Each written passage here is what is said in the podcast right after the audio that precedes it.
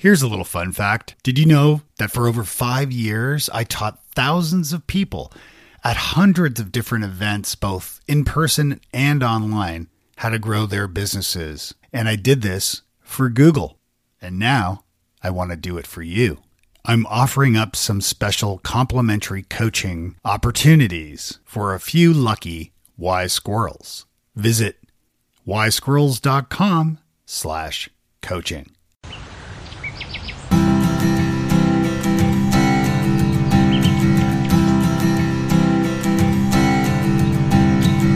Welcome to Wise Squirrels, a podcast for late diagnosed adults with ADHD. I'm your host, Dave Delaney. So I just want to make sure I don't mispronounce your name, but it's it's Aviva Nirenberg. Correct. Perfect. Okay. It's Is it's- this your personal logo or is this like a business like where do you use it? Oh, you're you're talking about the smiley face? The DD, yeah, the smileys, yeah. Yeah. So I use it on my uh, personal website, which I'm making some, I'm doing some work on right now. But, um, and then I use it in my presentations. I do a lot of public speaking. So I use it in my, in my presentations a lot and on social media too. Making me smile. Yay. That's what I like to hear. Thank you, first of all, for agreeing to join me. Uh, I've been really excited to talk to you about you know your work as an ADHD coach, um, and let's let's talk about first of all how your past. I know, I think your your husband and kids might have uh, helped lead you to where you are today. So let's go ahead and, and get started talking about how you got into ADHD coaching. Yeah. So um you're correct in that it's through my husband and my kids that I embarked on this journey. I um I think, you know, when my kids were younger, my knowledge of ADHD was pretty limited and typical, thinking that it's just boys, hyperactive boys. And when my one of my boys, I have two boys and a girl, was I don't know, I'd say like a preteen, maybe 10 or 11 one of his teachers said something they thought he had ADHD. And I thought to myself, he can't have ADHD. He could sit for five hours and do a puzzle and um, other things, you know, the things that he enjoyed, right? Mhm. um, he could sit for hours. So I totally discounted that. And many more years went by before my daughter, who was is my youngest child, was um, diagnosed at the age of 13.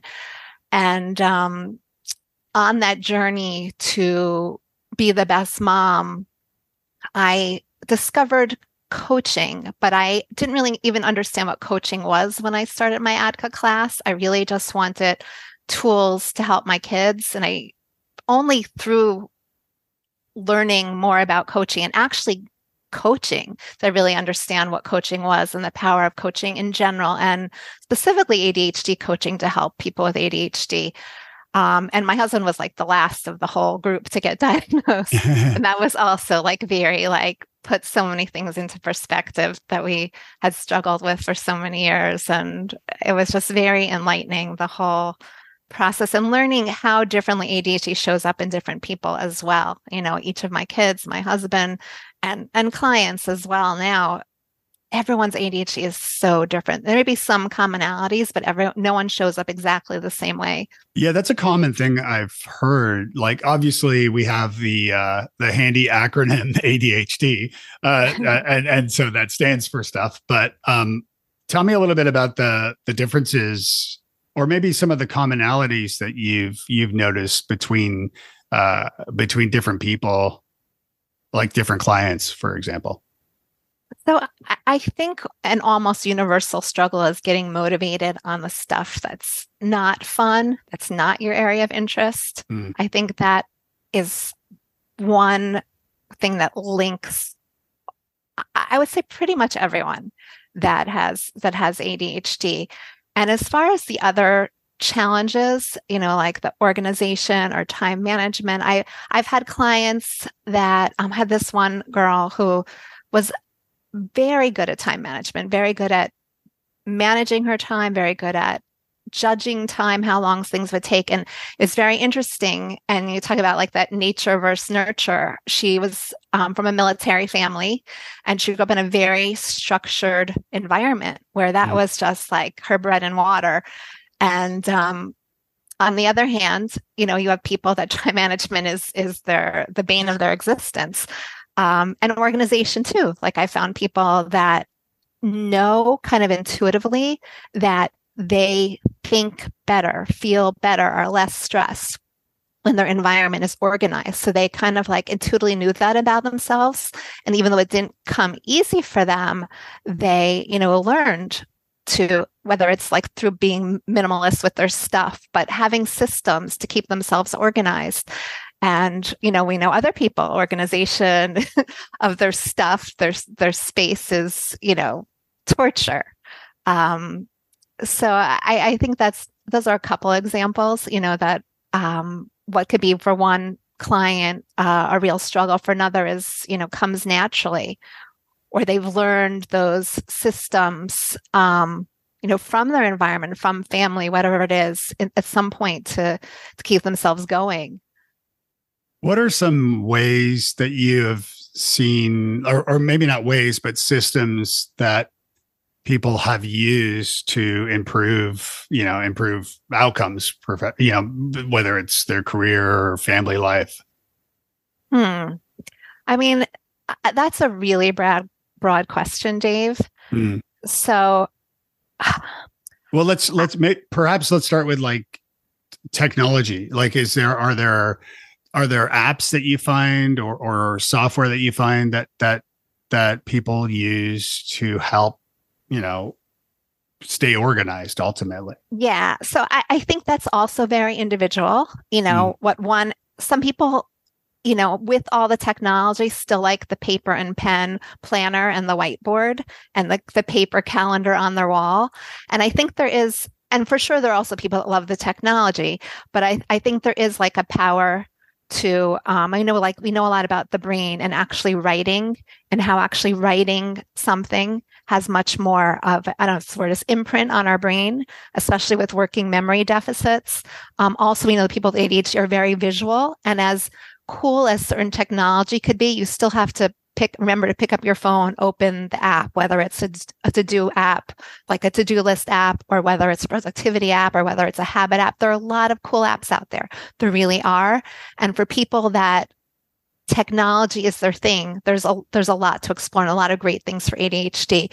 But I think we can't forget that like paper, pencil, you know, whiteboards, because we know that we see what we do. You know, that's that's the that's the like the for better for worse, right? You know, like mm. whatever is in front of you. And if you see that whiteboard right in front of you, whereas um, with you know your top priorities for the day. Whereas in your on your phone you have to remember to open up your phone look into the app or look on your calendar what your your meetings your your um your priorities are for that day. Um it takes a few more steps.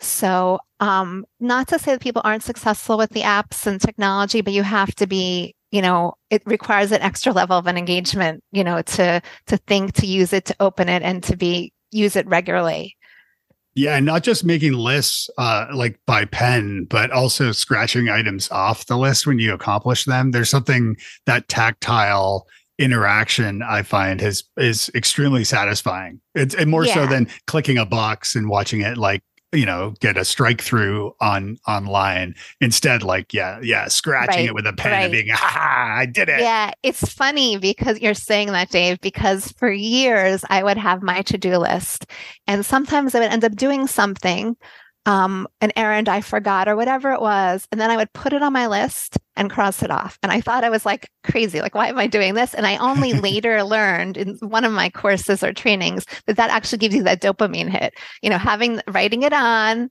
writing it, and, you know, whether you cross it off or check it off, however you do it, um, gives you that dopamine. So yeah, and and ADHD brains are starved for dopamine. So if you can get that dopamine, you know, and it gives you more motivation to do that next priority item. Yeah, that's interesting. Yeah, for me personally, like as as it applies to time management, um, that's my my number one. I did a uh, uh, uh, an executive functions kind of survey to mm-hmm. to see sort of where my strengths and weaknesses are, and and my three strengths, the strongest skills are in time management, flexibility, and and then goal directed persistence slash stress tolerance was, was a tie for the third place. Yeah. Um, yeah. But time management is a big one. Yeah, I'm super anal with my time, uh, and and so like for example, I mean, we're talking today because we, this meeting was on my calendar. If it wasn't on my calendar, I wouldn't I wouldn't be here. I like there like everything is on my calendar, and it took a yeah. while. And this is something um, I obsessed about way before being diagnosed uh, you know, at 50 with ADHD. So I didn't know I had ADHD, but I needed, I knew that I needed everything on a calendar. And so my wife, it, you know, is amazing. Um, and she, she writes it all down and, and has a calendar on the fridge to keep us, you know, in check and the kids aware. But for me personally, I, I needed like a digital calendar that mm-hmm. integrated mm-hmm. into my calendar. So I created like a separate Google calendar in addition to my business one for family stuff. And and that and now god bless her she adds things there so that it appears on mine so i can actually like overlay those two calendars digitally and and look and see and say okay yeah we can't talk today because we have a doctor's appointment or whatever. Yeah yeah you just said a lot. I just i don't know what point to even bring up first but i want to say that you know one of the um where technology can really help us where you it's much harder to on paper is that idea of sharing you know sharing a calendar sharing a grocery list or whatever it is that it's much harder to you know someone else to to copy your list or to share you know tasks that way um, the other thing you were saying a little bit earlier was um, you made a really good point in talking about your strengths in executive function because no one, we're showing ADHD showing up differently for each person, is that no one is weak in all the executive functions. Even someone, you know, with the if there were a scale of ADHD, how strongly it impacts you on a, a really strong case of ADHD is not going to be weak on all the executive functions. And to know what your strengths are, not just in executive function, but know what your strengths are in general and really lean into your strengths. Because we know we that creating a life or even just coaching on your weaknesses is not very empowering. You know we when we feel our best and we are our best. We're we're living a life of our strengths. We need to deal with our weaknesses. I'm not you know pushing them to the background or avoiding them but leaning into those strengths yeah, yeah. One of my my weakest my weakest uh, uh, skill is planning and prioritizing. So it's it's and and that often yeah that often kind of I'll, I'll, I'll focus on and uh, you know yourself right with ADHD folks mm-hmm. when when we embark in something creative something we enjoy doing like a podcast let's say uh, then then we end up spending so much time doing that fun stuff um, but not like the stuff not prioritizing the things that need to be prioritized like financial you know s- stuff. Yeah. Yeah. And, and that's one of the cool things i learned is that on one hand yeah you're right like you can forget the important stuff that's not so interesting um, at when you're doing that that fun stuff. Um, but on the other hand you know i think where like the in the in the neurotypical world, people want to get done the hard stuff first. But for ADHD, it's you can use those um, those fun things that create that dopamine for you strategically. They can give you the dopamine to also tackle the the harder things, the less you know exciting things, the monotonous things.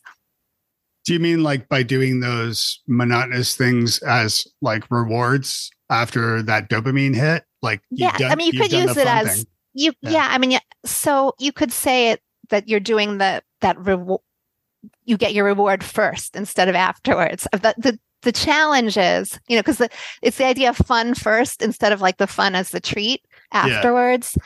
But the challenge is, you know, being able to that that time management piece, being able to have that boundary, like a having an activity that has a set ending, or you know, having some other way to draw that boundary that you don't get lost in that fun activity and you know, then forget about the the activity you need to do as well. Yeah, that that's needs that dopamine. That's a it's an interesting thing. Like it's a good it's a great idea to to maybe yeah to start with the reward. You know that that dopamine uh that thing that triggers the dopamine assuming it's it's a, a healthy thing to do um but I, yeah i like i like that a lot actually i think that's a that's a great idea um I know you lived overseas for 12 years. Where where did you live? Tell me a little bit about your your background. So um, I'm American. We did I did grow up in America and I lived here for the first 30 years of my life. And we, my husband was working for an international company that um, gave him a few choices of where he could be transferred. And a few of them we kind of discounted right away because it involved our kids learning a lot of new languages. Mm. and uh, some of the European choices. And we ended up, um, he ended up taking a transfer to Tel Aviv and was I was a little bit nervous about it to be perfectly honest. Um, although I do had some family living in Israel, distant cousins. Um, it was one of those things, honestly, you know, as a neurotypical, that if I had thought about it for a long time, it would have taken me 10 years to make that move. But we had an opportunity that we had about two weeks, my husband had about two weeks to make the decision. And um, so I had to make like a kind of I wouldn't say totally impulsive because I was it was thought out, but short term thought out, you know. Mm. And um two weeks later, he was on a plane. I had a little bit more time to pack up and get the kids together and kind of close things off here. But we ended up, um, it was a two year commitment that ended up being uh, 12 and a half years. Wow. So, um, yeah. And then things kind of brought us back here, some family needs. Um, and, and we were back in, in Denver and now we're in New York where we both started out originally.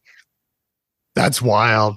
That's wild. So, but yeah, and you mentioned you know the learning languages are the kids at least proficient in hebrew now at least they are they, uh, my kids are my kids are definitely bilingual um, in fact my youngest daughter is living there she went back after high school and she's in nursing school there and yeah this, she she said like all that moving around is worth it because she it's very funny so in her program the program itself is in hebrew but as I don't know if you know this, but all medical textbooks are pretty much in English. Most research is in English. So the Israeli students have to take very high level English classes in the program. She placed out of that from mm. her like English essay, you know, her verbal SAT. Right. Um, and the fact that she graduated from high school in America, but they looked at her SAT score. But also, as a foreign student, she would have had Hebrew requirements. But because her Hebrew was good enough that she placed at that. So she got, basically had one day she didn't have classes when everyone else did. So oh, she nice. felt like all that, all that hard work was worth it because it, it's not easy moving.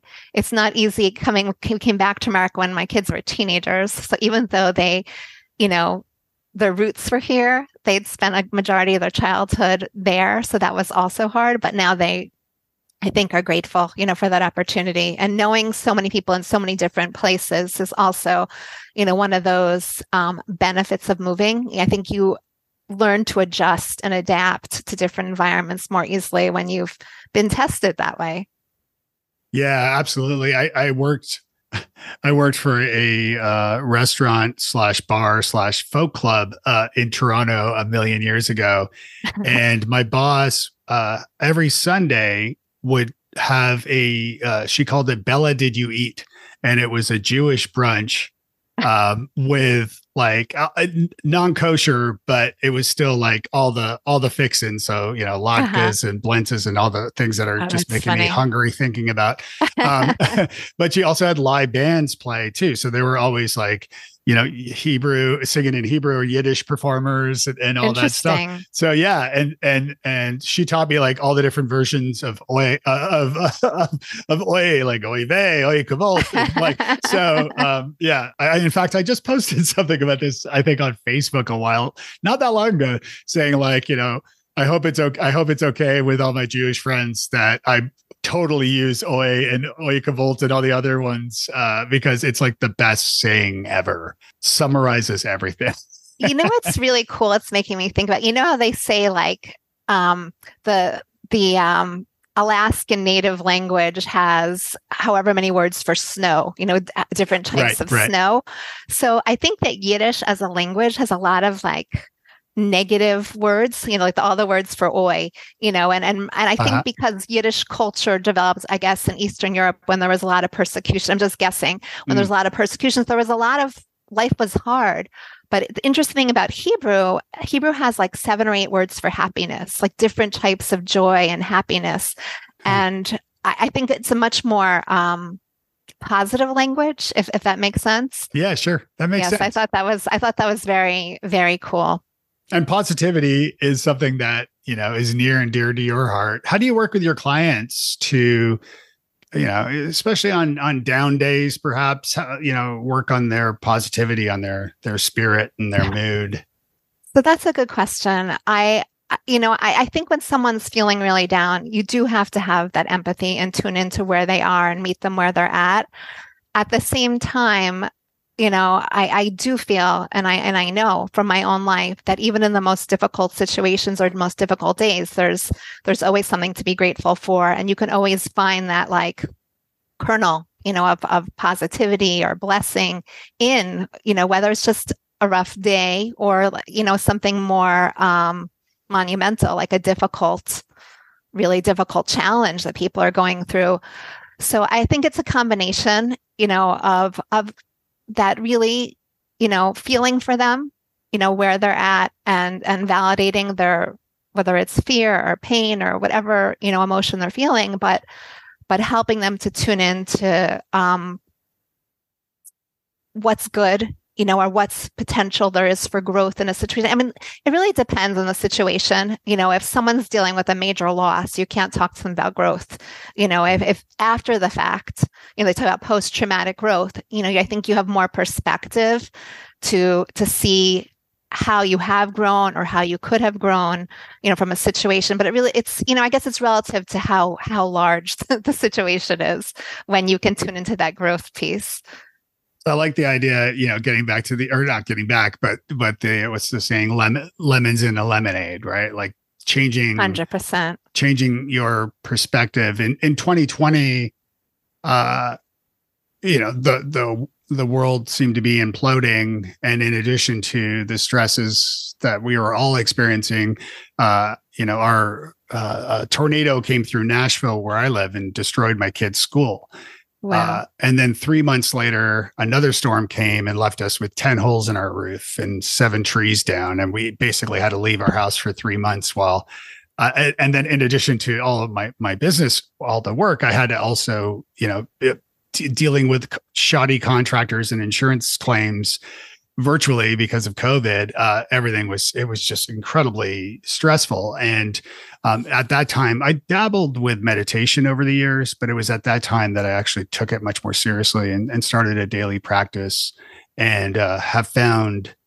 Uh, you know, med- mindfulness as a result of meditation has really helped me to sort of pause and slow down and and change my perspective. And yeah, I still get down and stressed and annoyed with whatever, but it helps me uh, it helps me kind of shift my attention and change my perspective on whatever I'm going through and and try to think about a positive approach to to that. Do do you do you teach or, or practice meditation, mindfulness? Have you do you have any experience? Yeah, and, and I, I, do shy away from the word meditation for people with ADHD because I think that has that that connotation of you know sitting still and just breathing. And I think for most people that haven't had exposure to it with ADHD, especially if you're hyperactive, that's like uh, anathema to them. You know, it's just eh, hard to even conceive. Yeah. But I like better the mind the word mindfulness because I, I, what I do stress for people is that mindfulness can be done while you're active. It can be done when you're taking a walk. It can be done when you're in the shower,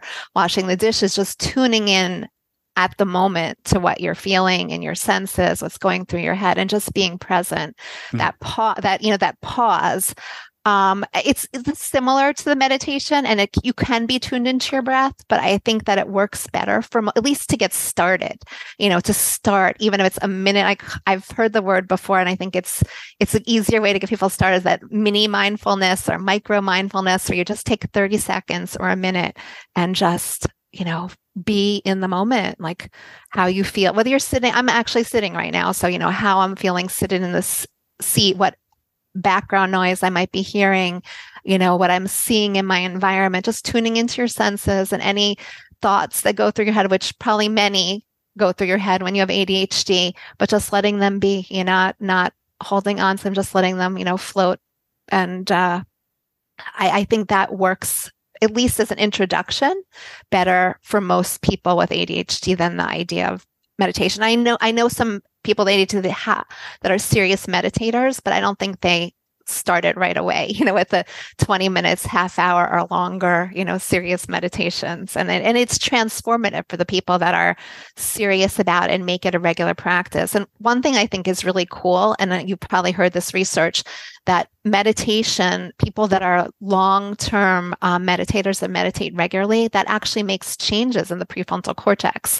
You know, so whether people decide to take meditation, medication, med- medication, not meditation, yeah. um, or not, you know, that's short acting you know, you take your Ritalin, your Adderall, your Vyvanse, it might make a big difference for you short term, but it's not, as far as we know anyway, you know, making any changes in your brain. Whereas meditation and also exercise, but that's an that's another topic, um, are making changes in your brain, you know, for the good and and helping you um, helping those executive functions. You know, they're really developing that that prefrontal cortex, which is which is an amazing benefit. Yeah, and I can I can completely understand and see where the word meditation might scare people off, uh, especially yeah with with ADHD because of that that that uh, that need for for focus. Uh, the one the app that I use actually has um, it's pretty interesting. They have uh, walking some walking meditations as mm-hmm. well. So obviously there's meditations that you can do with your eyes open as well, and uh, obviously you're not walking with your eyes closed. But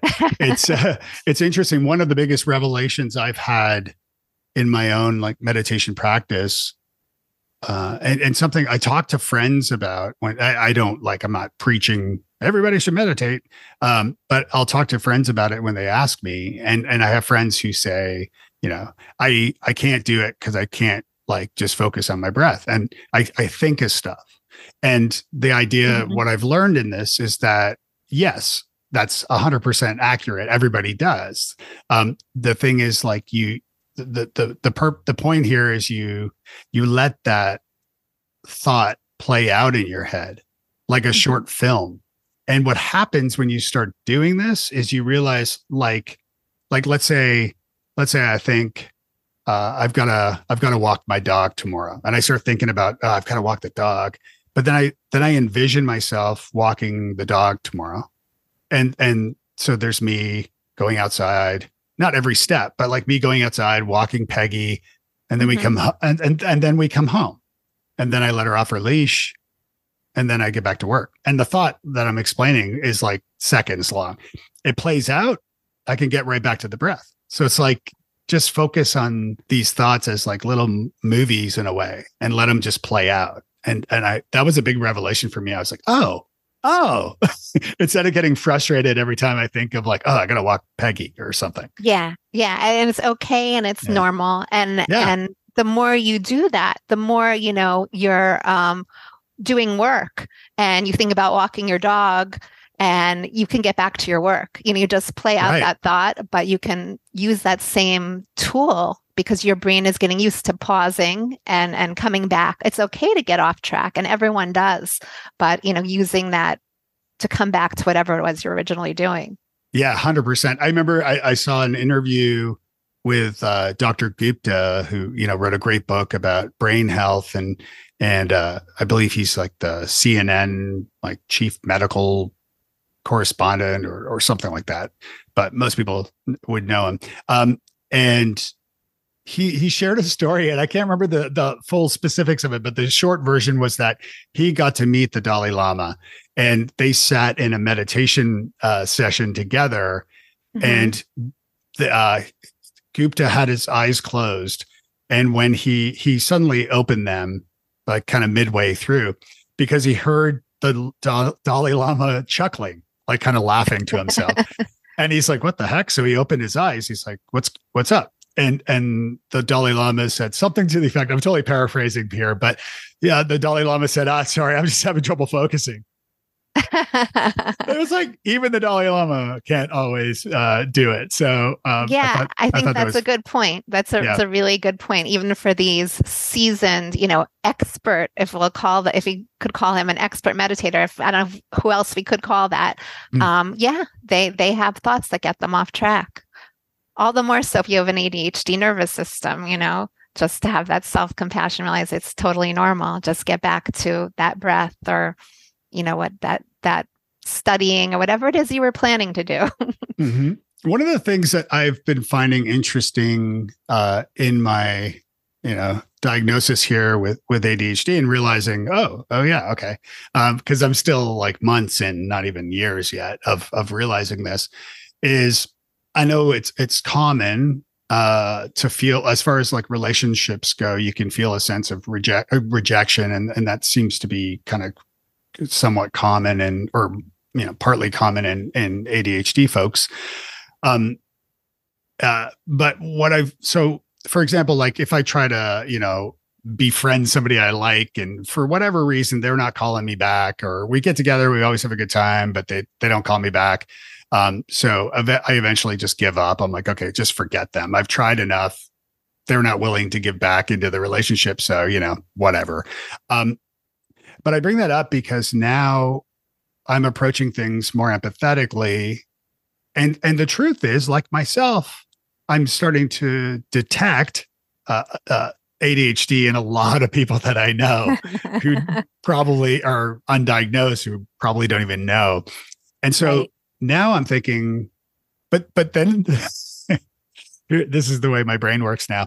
So let's say I want to meet some uh, somebody to I like them, I want to become friends, but they're not calling me back. And now with empathy, I'm thinking, okay, maybe they have ADHD or they've got things going on and they haven't called me back. Or maybe they're not, or if they have ADHD, maybe they're they're fearing rejection and they're not calling me back because they, they fear being rejected from me. So at what point, this sounds crazy, right? But at which point do I give up and right. not reach back out? Right. Any, th- any thoughts in that complicated scenario that I just explained terribly? No, I, I, get what you're saying. And I totally get what you're saying about once you understand ADHD better, you can not really diagnose, but you can detect, mm. you know, ADHD traits in in in a lot of people.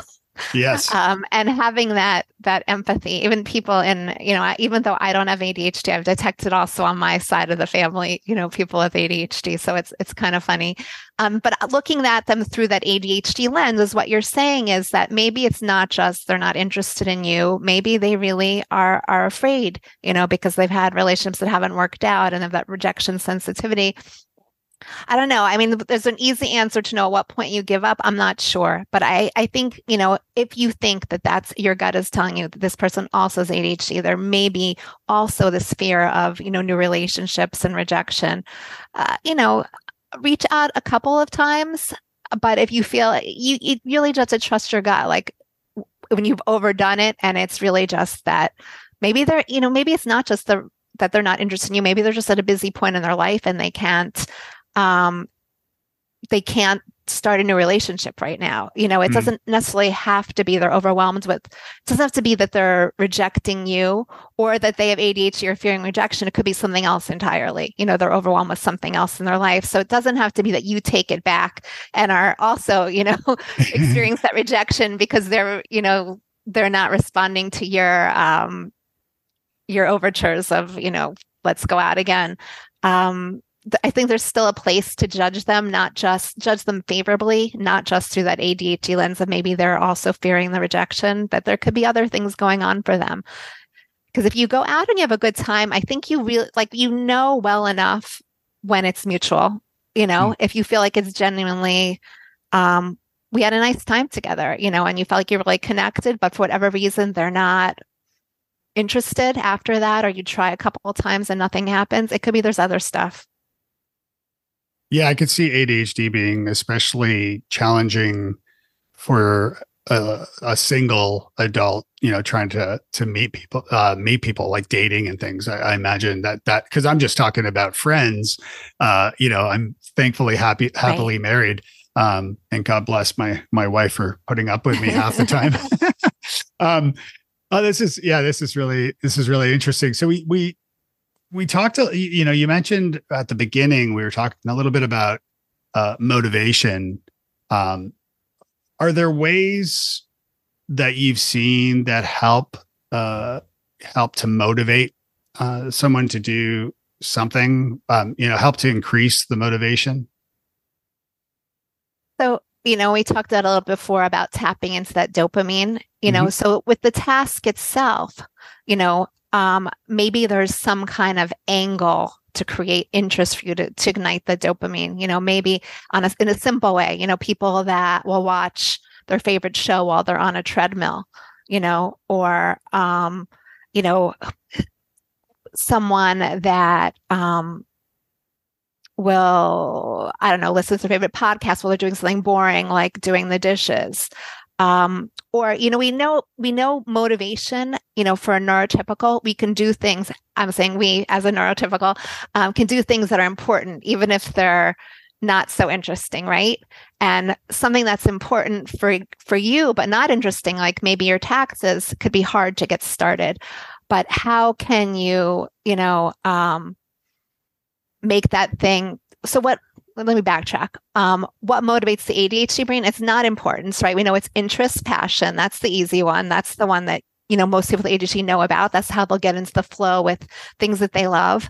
But there's also competition. So you know, that's like the the beauty of the, the you know those 30 day challenges. You know it's something that you're not so interested in but there's like a challenge element whether it's a challenge to yourself you know and being your best um, in a certain area or a challenge with other people where you're competing, that can create that dopamine to get you motivated. Um, there's also novelty. You know, you can take something old, and I like this. It's a, it's kind of a Dr. Seussian term. Um, one of my ADHD instructors call it resparkleizing.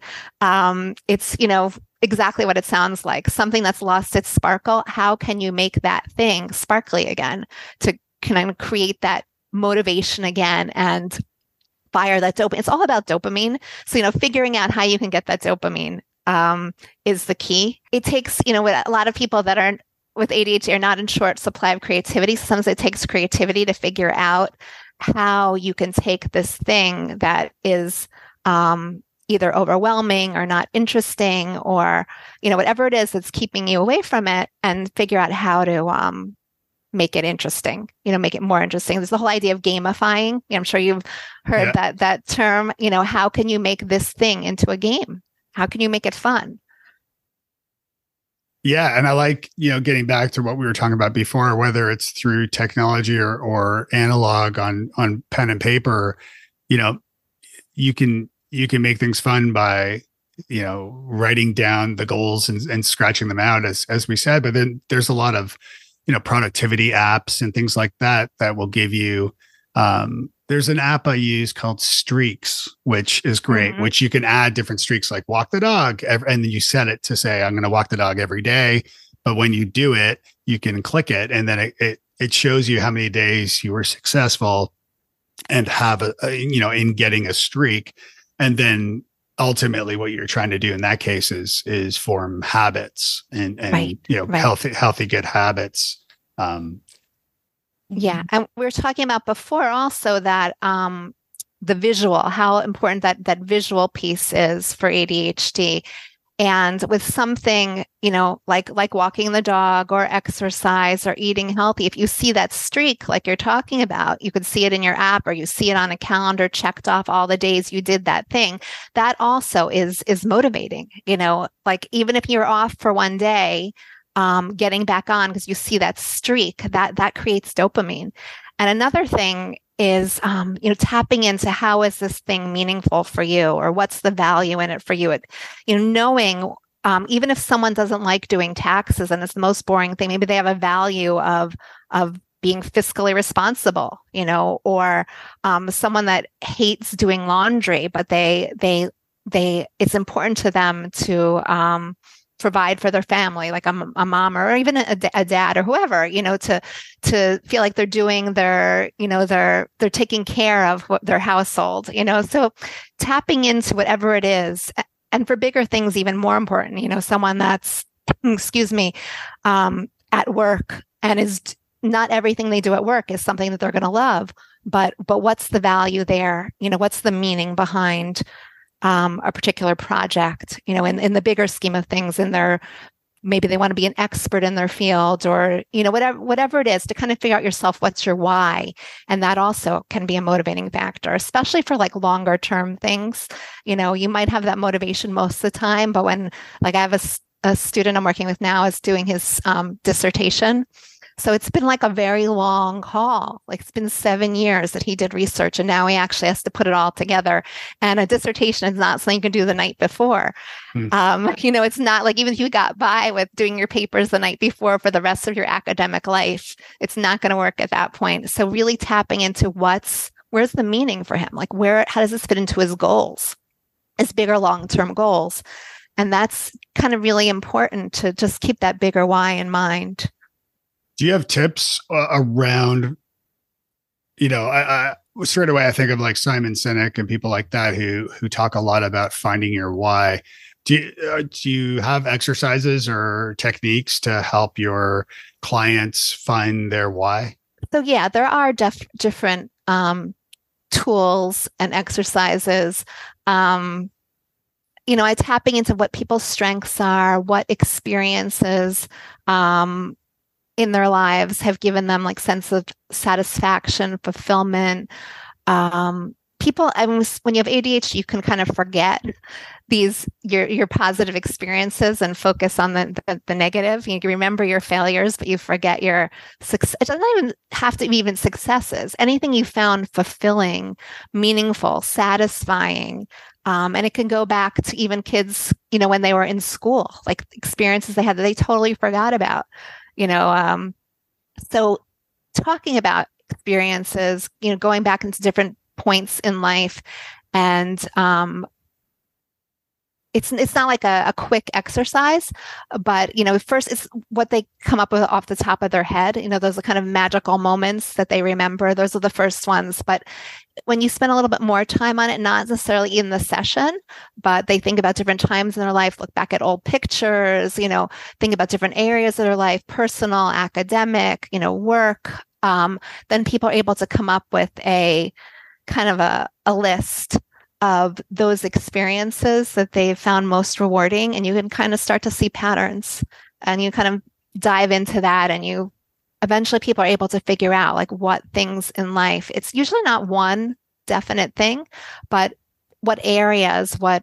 what topics what causes for them are most meaningful yeah it's a great great point uh, all around. And I, I, do personally something i've i've posted about online before about um that anytime i'm in a bad mood i scroll through my instagram feed because it's all my personal Instagram is all just it's not all, but a lot of it is is successes. I've had certainly speaking engagements and helping my clients, but also, you know, family stuff like, you know, travels that we've had and and lots of great memories there. Um, you know, I I because I'm an early adopter in a lot of social media stuff, I, I, you know, I started Instagram in 2010.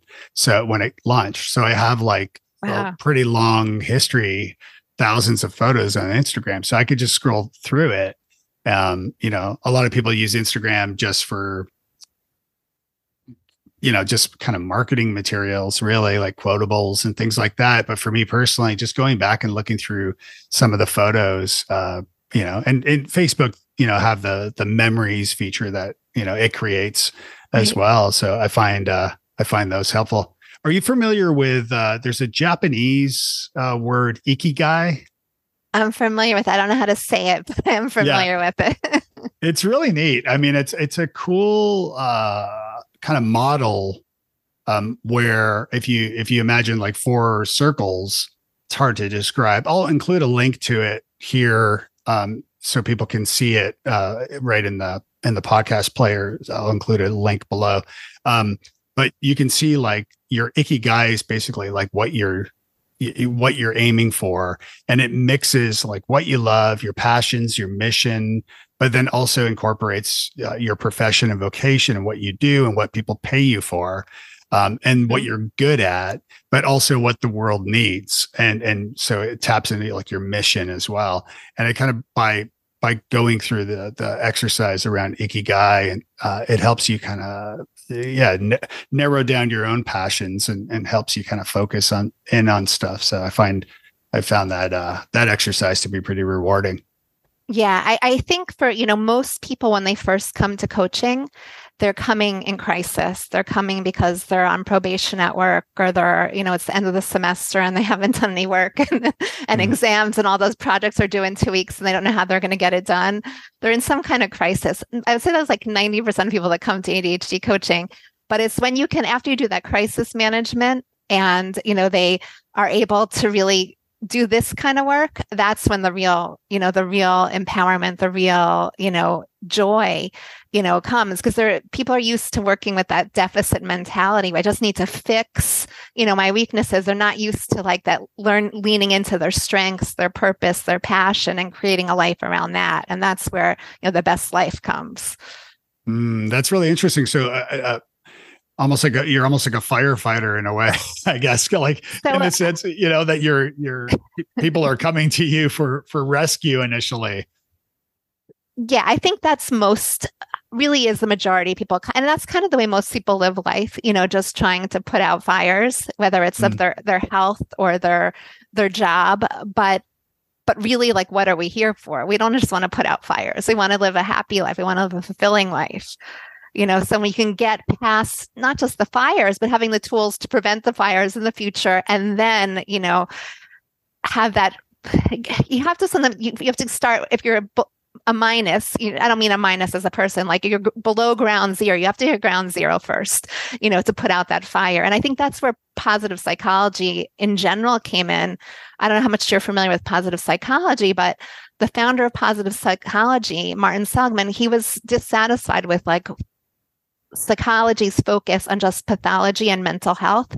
He said, why can't psychology be once people are healthy emotionally, creating a, a great life, creating a flourishing life, creating a life that people thrive and are happy using you know, the, the best that they have in them to create, you know, their their best version of themselves. And I, I think that's similarly with ADHD coaching. For the most part, people come in you know they're struggling with all these ADHD traits and they and they want they want to learn executive function skills, but that's just such a small part of it. You know, in the best coaching, that's just a small part of it is, you know, once you get past that, or not even past that, along the way is creating a good life, creating a life you're happy and joyful and your best self.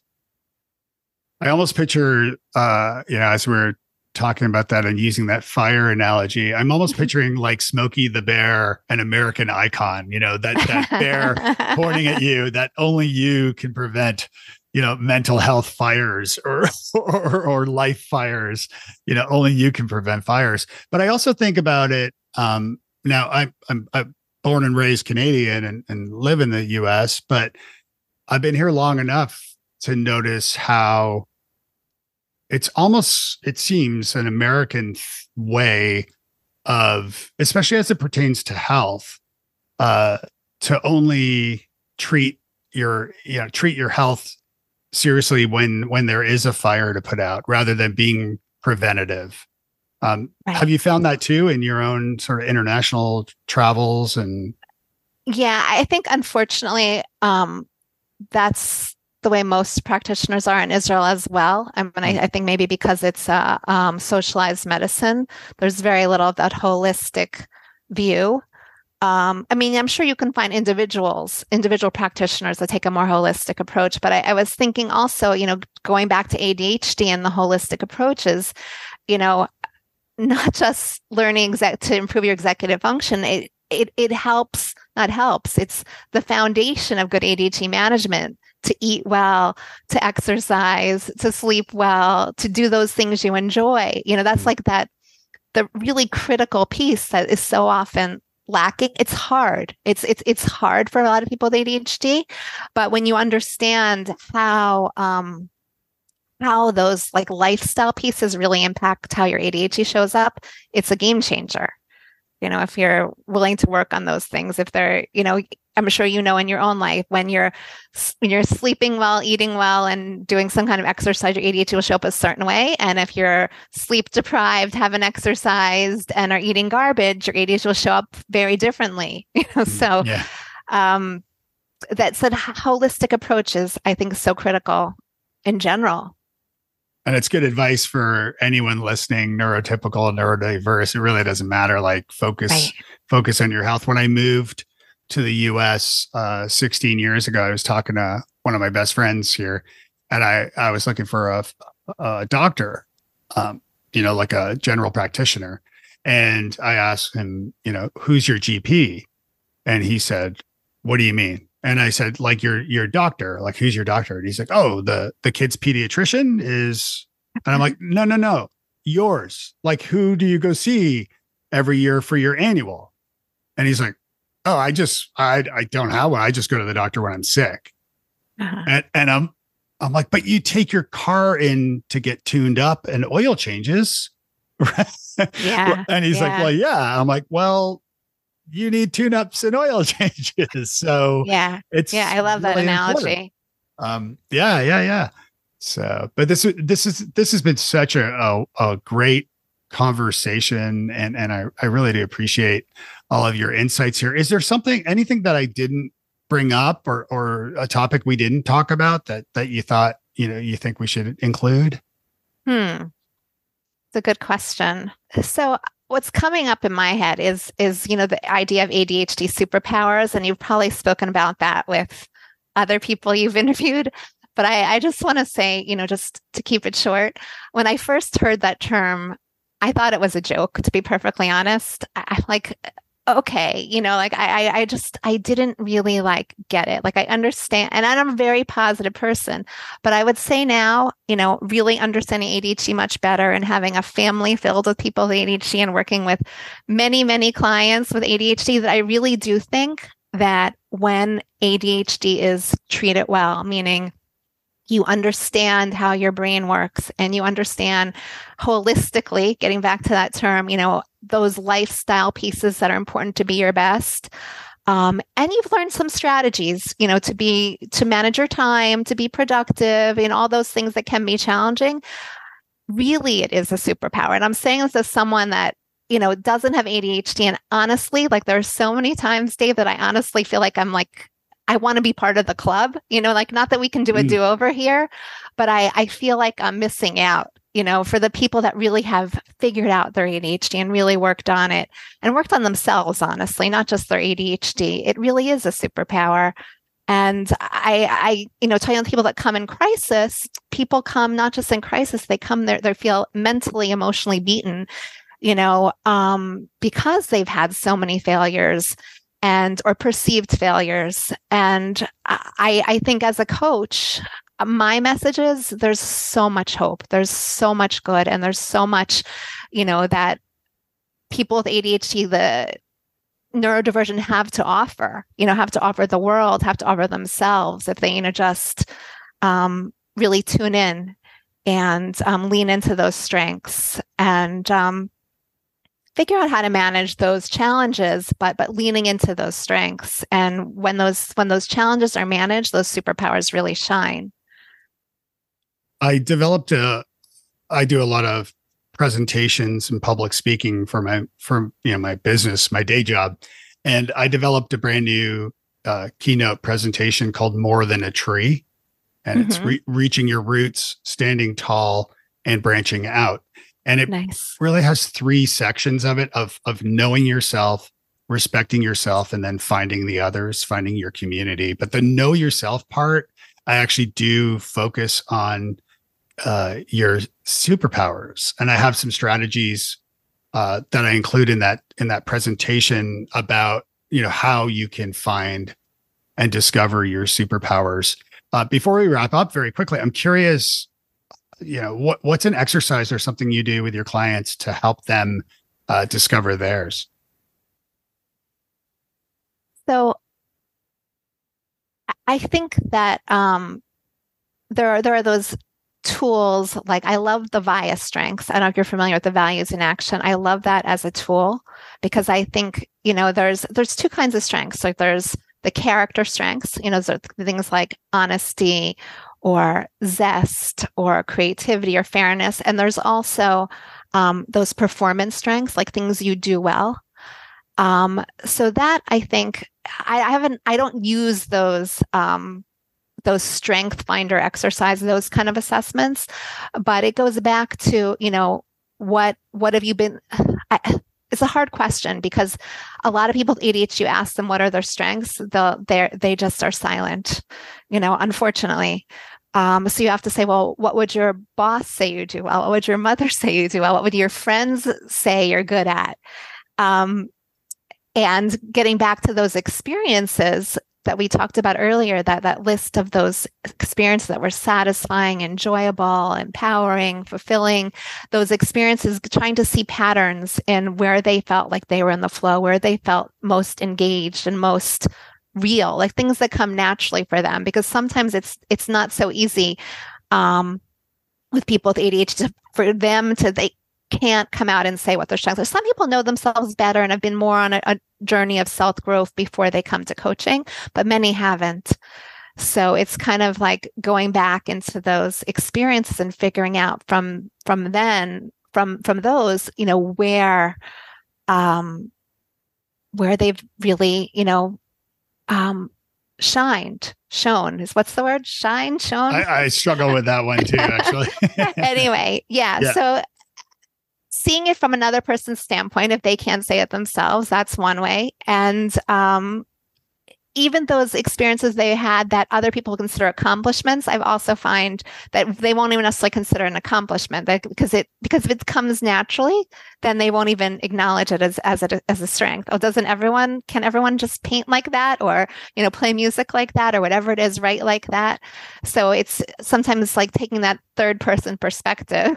Yeah. you know, that the big bird's eye view helps. But I'd be curious what the exercise you use is. I'm always looking for new tools that could be helpful for clients. Yeah, I'll share that with you. And I was also going to uh, mention one thing I do is um, when I when I meet uh, when I get hired to deliver a presentation or a workshop for a company, let's say, um, or a conference, I always connect with the client ahead of time on tw- on LinkedIn, mm-hmm. and then I ha- after the engagement, um, you know, they, they've they've received survey results from their uh, audience or their team members and so on. After I've done the engagement, they I ask them based on the feedback they received, uh, would they mind leaving me a recommendation on my LinkedIn profile?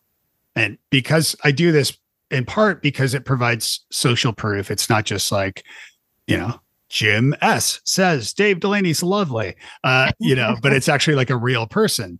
Um, and in doing this, I've I've accrued 130 plus now uh, LinkedIn recommendations, and I find that is an exercise uh, that obviously I can I can I can use it in, in marketing material to help you know grow my business and help you know find future engagements. But at the same time when i go through those and review those that really does help me realize like no i am great at what i do. People love it um, and i get wonderful feedback from my clients. So um so so doing something like that where you're you're connecting with your clients ahead of time and then asking them for a recommendation after the engagement i find has been really helpful yeah, yeah. It reminds me of that exercise that a brilliant teacher did, and you've probably heard about this, and then a lot of other teachers have duplicated since then, where they gave um, all the are you familiar with this? All the students in the class mm-hmm. had to write something positive about everyone else in the class.